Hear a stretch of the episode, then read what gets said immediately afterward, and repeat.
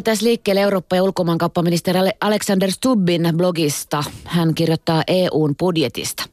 Täällä viistiin kirjoittaa Stub. Aikamoinen EU-huippukokous takana. Rahoit- rahoituskehysneuvottelut kestivät torstain ja perjantain. Yhteensä on tullut oltua jälkeellä 38 tuntia. Rutistus kannatti. Sopu Euroopan unionin, unionin rahoituskehyksistä tuleville seitsemälle vuodelle saatiin aikaiseksi ja voimme Suomessa olla tyytyväisiä lopputulokseen.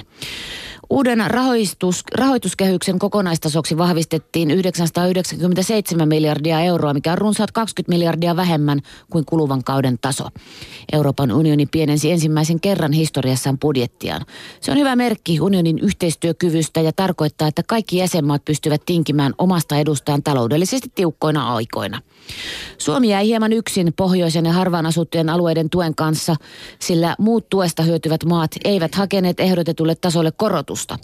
Sitkeä työ kuitenkin tuotti kohtuullisen tuloksen, vaikka tuki laskeekin nykyisestä 35 eurosta 30 euroon. Alkuperäisen ehdotuksen mukaan summa olisi kuitenkin laskenut huomattavasti enemmän. Ja Alexander Stubb myös iloitsee siitä, että tutkimuksen ja kehitysrahoihin tulee selvä lisäys 27 miljardia euroa, mikä tarkoittaa yli 50 prosenttia nykyiseen verrattuna. Myös opiskelijoille tarkoitetun Erasmus-vaihto rahoitus kasvaa. Näitä rahoja voivat hakea kaikki suomalaiset opiskelijat ja tutkimuslaitokset ja on pitkälle meistä itsestämme kiinni, kuinka korkeaksi saantomme tässä nousee. Ei kuitenkaan kannata tuijottaa vain maksetun ja saadun rahan suhdetta, vaan pitää muistaa, että tutkimukseen satsatut rahat vaikuttavat suoraan kilpailukykyymme.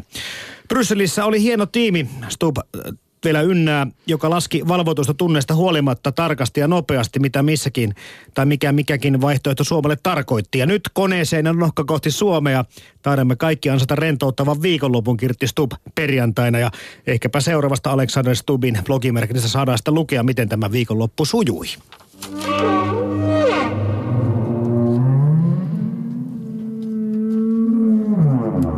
Kotimaan asioihin keskittyvä kansanedustaja Osmo Soininvaara kirjoittaa blogissaan, että auto ja fillari ovat tasoissa kantakaupungissa. Sivulla on linkitettynä mielenkiintoinen tutkimus helsinkiläisten liikkumistottumuksista vuodelta 2012.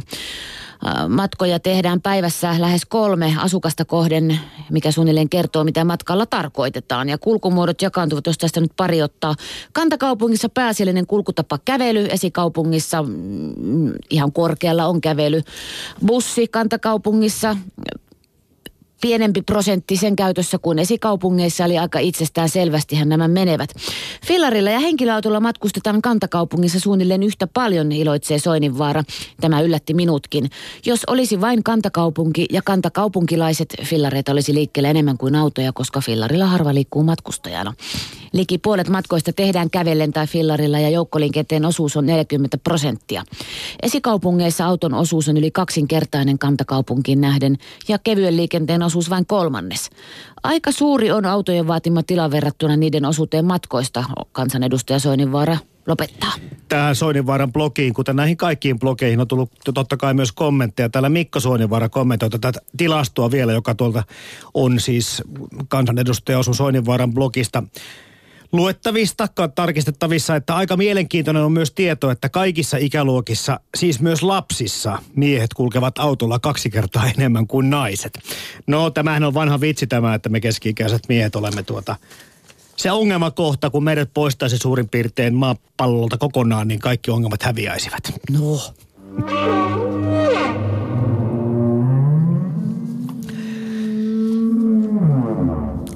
Ja otetaan tähän vielä sitten otteita kansanedustaja Mikaali Jungnerin blogista, jossa on aineksia perinteisen politiikan kentän vähän niin kuin molemmilta laidoilta. Suomella on takanaan 17 vuoden kultakausi. Kuluttajien ostovoima kasvoi ja kansakunta vaurastui. Vaihtotase vahvistui ja Suomesta tuli käytännössä velaton. Lukuisten kyselyjen ja selvitysten perusteella Suomi on myös yksi maailman onnellisimmista, vähiten korruptoituneista ja tasa-arvoisimmista kansakunnista. Ja toisinpäin ilmaistuna se tarkoittaa, että Suomi on maailman vähiten epäonnistunut valtio. Mukavasti kääntää tämän kansanedustaja Mikaeli Junner tämän tilaston. Tuo kultakausihan alkoi 90-luvulla ja perustui osaamiseen. Nyt näyttää siltä, että tulevaisuudessa pelkkä osaaminen ei enää riitäkään tahkoamaan tätä menestystä. Ja syykin on yksinkertainen. Muutkin ovat huomanneet tämän osaamisen merkityksen ympäri maailmaa. Osaamista tärkeämpää on jatkossa asenne.